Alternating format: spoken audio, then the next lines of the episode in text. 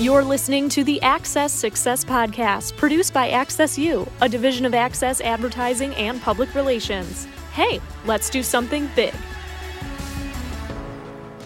I'm your host, Rachel Schneider. Welcome to the Access Success Podcast, where we highlight important topics focused on education in every form it takes. Today, we'll be talking about surviving the demographic cliff. It's one of the biggest national trends everyone in the world of education and beyond is concerned about. And if you don't know, the demographic cliff is the result of the sharp drop in birth rates that started in 2007 and the potential consequences, specifically in the world of education. So, public high school graduations are expected to peak in 2025 at 3.5 million students and then just fall off. So, since baby boomers first entered their college years, the confidence that was held in higher education has since been lost.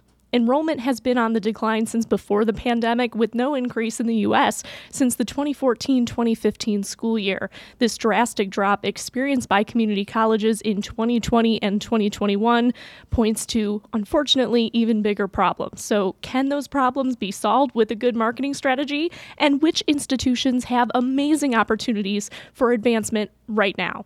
We're welcoming the president and CEO of Access U, Tony Pearman, into the studio today to discuss with us. Hi, Hi, Tony. Hey, Rachel. How are you? Hey, very good. So, Tony, tell us a little bit more about your experience with the demographic cliff. Well, Rachel, I think it's important, as you already mentioned, that uh, this isn't a new concept to higher education. Um, the folks in higher education have been hearing about this.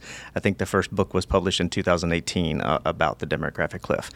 But what's really happening now that I think is really interesting is there's uh, another couple ripple effects that are happening that are post pandemic. And that is really going to be making the biggest change. Uh, and the first of those is that in addition to the drops that were already experienced in 2007 and 2008 during the Great Recession, we also had between a 4 and 8% drop in births during the pandemic.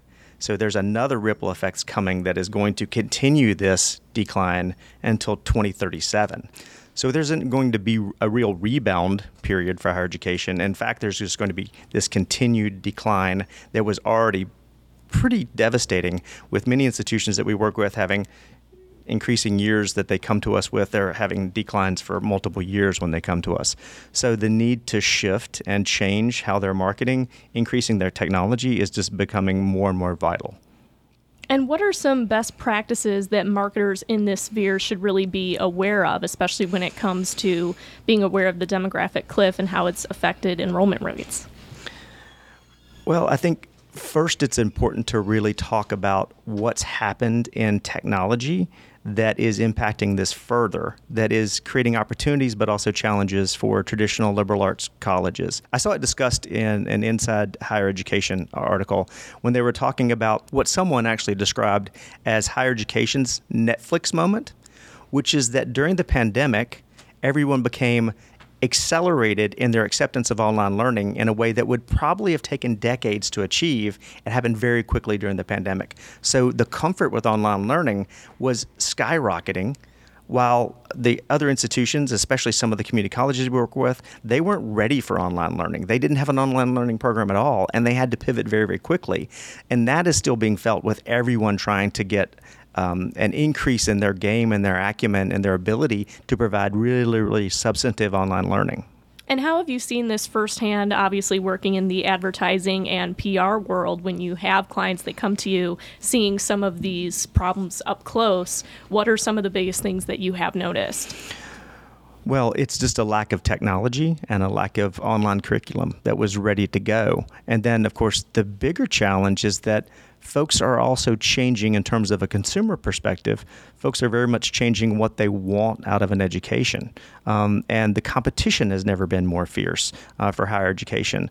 Uh, there's some staggering numbers that we've been looking at. Uh, and again, this is from uh, that Inside Higher Ed uh, article that there are online deg- degree and certificate and course providers um, that are reporting 70% increases in their business during 2021 and 22. So online learners are skyrocketing in terms of their businesses picking up. And then you've got folks like Google uh, who have massive new career certificates in an array of fields with costs as low as $39 a month. You've got Microsoft and LinkedIn now competing in that online training arena. So it's changing dramatically who these colleges are having to compete against in ways that they didn't even perceive before. Another factor is that recent studies have also shown that one in four Americans plan to enroll in an education program in the next six months, but they also expressed a strong preference for non degree programs skill training, and online options. So, again, that creates opportunities for folks like in the educational certificate uh, credential area um, for workforce development for community colleges and things like that. And it also increases a huge change in the competitive landscape that folks like UVA, Virginia Tech, and others aren't just competing against the, the geographic area they're in, they're also competing against every online opportunity like Phoenix, SNHU, WGU, all the others that are out there as mainly online education institutions. And that's just changed dramatically. When the competition looks that way and you have all these different institutions offering online classes, how does an institution stand out amongst the rest? How do they advertise the best they can, their best assets to their potential future students? Yeah, I think that's a great question, Rachel what we're seeing is that institutions are coming to us, and where previously they may have been saying, here's our geographic area, and here is our training area. What they're doing now is they're saying, here are the types of business sectors, and here are the types of people that need training that we provide. And that means that we're going from a regional or local advertising geographic to advertise to to a national one, which creates dramatic budget shifts and what clients have allocated in the past to succeed aren't even close enough anymore to succeed because we're trying to buy the same media in in the western US or in other areas that are much more competitive and much more expensive traditionally than some of the demographic areas we've we tried to serve before. And I think what we've also been seeing, and uh, Dr. Dean Brawle has mentioned this on podcast episodes with him about social media centers of excellence. I know that Vice President Strategic Communications Rachel Spencer and uh, Lucas Weaver, too, it all keeps surrounding authenticity, especially when it comes to online marketing. And we're seeing more of a demand for that from colleges and universities to really express who they are and what they can do well to their students. So it attracts the right type of students that are going to go there, sign up for classes, stay, and graduate. Is that something that you guys have seen on the advertising and the creative side as well? Is more of that demand? Well, you know, definitely, and, and, and that's impacting higher education in lots of ways that we may have been able to see coming. Uh, but others that I don't think people really anticipated. Um, as of 2022, white public high school graduates will no longer be the majority, dropping to about 42% of all U.S. graduates in 2036. So now we're needing to find that we really have to have authentic voices, especially to folks of color, to, to our BIPOC community, to our Latinx community, to really actually speak to them in their own authentic languages, but serve images up to them that are they're able to relate to, and also make sure that it doesn't seem like we're checking a box anymore. That we're authentically really speaking and caring about what those audience want in their on-campus or online experience. And what are some of the methods or some of the uh, experts that we pull in to make sure that we're capturing that voice? Like what kind of uh, what kind of strategies go behind creating a plan like that? Rachel, I think the most logical and simple thing is what was so often overlooked 10 years ago. And that's just making sure that people of color and people of different ethnicities are just represented visually in your advertising. That just seems so simple, but it was overlooked for many, many years. And there are horror stories of about institutions that didn't have enough diversity, retouching them into photos and things like that. Just, some seems unimaginable now in terms of what we're dealing with in terms of a cultural awareness and awakening. But it is so important just to make sure that you are finding out what audiences want and speaking to them, but also creating, as I said, online or on campus experiences where they just don't feel that they're diverse, but they feel like they're welcoming and inclusive, and they give them a sense of belonging. And we know that sense of belonging. We all we hear so much about all of the diversity, equity, inclusion programs. That last piece, belonging, is the most important piece and the one so often overlooked. And that's an institutional change that marketing really can only help a little bit about. We can help identify challenges, which we do through our research division, but helping you change that culture is something you have to do internally. Our last episode with Rachel Spencer, we talked about why college enrollment is a marketing problem. So, what marketing solutions i know we've talked about diversity equity inclusion and belonging and representation which of course huge core part of any advertising and public relations strategy today. What are things that community colleges can focus on to face these daunting challenges because they're forced to compete directly with these better funded, maybe better established four year institutions for the same dwindling target audience. So, what advantages do they have going back to what you mentioned about students wanting more of this online experience, more of these credential programs where they can get in, graduate faster, and then get a job? Well, I'll start first with the biggest challenge that they face. And the biggest challenge that community colleges traditionally that we've worked with face is that they haven't created what I like to call that Amazon experience online. And a lot of other schools are getting closer to that. And there needs to be an ability for a student of any age to go to your website, to find the training that they want, to pay for it, to get their questions answered, to sign up, and to get their link to their education sent to them or when they need to be at their classes. And community colleges are really behind that curve, especially in the Virginia Community College system. Um, on average, it takes anywhere from 28 to 72 hours to get a request to a response that we're finding at some institutions where most other universities will ch- will challenge you with multiple different ways of points of contact within hours of you contacting them. So we're really behind the curve. There became this sort of idea, I think, in academia in the last decade where there was this idea of if you apply to us, we'll take a look at you, and if you're lucky, we'll let you in. And now there's this real need for folks to say, I can train anywhere, I can go anywhere, I can get trained any way I want to. I'm going to send you a request. And if you don't respond quickly in the way I want you to, you're not right for me. And I think that's a fundamental change that a student is no longer willing to get in their car and drive to campus and set up an appointment with a counselor to set up a meeting to talk about whether or not there's funding. If they can't find out online, they'll just find another source. A great quote that I uh, have seen is from Rick Beyer. He's a senior fellow uh, and practice area lead for mergers and affiliations at the Association of Governing Boards of Universities and Colleges. And he says, quite simply, the fundamental business model for delivering education is broken. The consolidation era started a few years ago. It will continue, and we will see more closures. So that's a really alarming thing for someone who is on the board of universities and colleges and their governing board to say, our whole business model is changing and we have to adapt and change with it. And I think that just is a is a great opportunity and challenge for all the institutions we serve, regardless of size. And what are some of those other sources that we've seen bringing in the effect of social media and just this digital age, too, of the way that students and the younger population are getting information?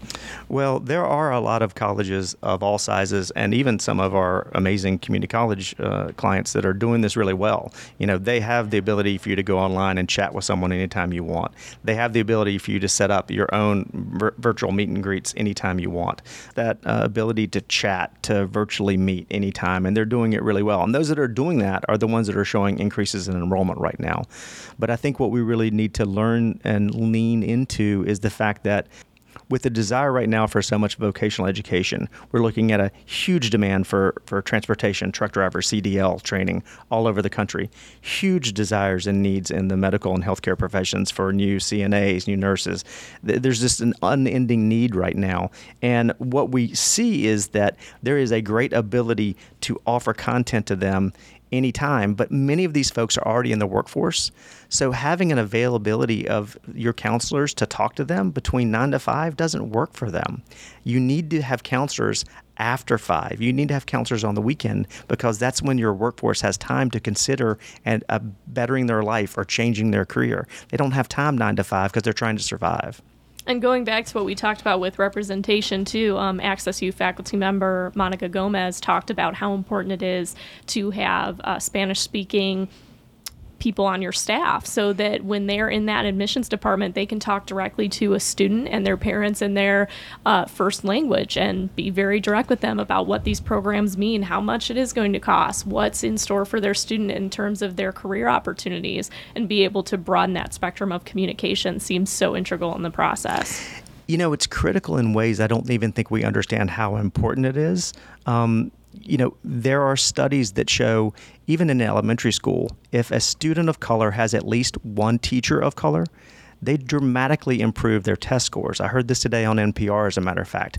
And that is simply because this person was actually had a philosophy that was simply because those teachers did not have different expectations of them that other white teachers with some inbred prejudice they might not have been aware of that they were applying to them. So I think it's important that on for your counselors, for your faculty, for everyone that folks can see folks that they relate to and feel like they belong.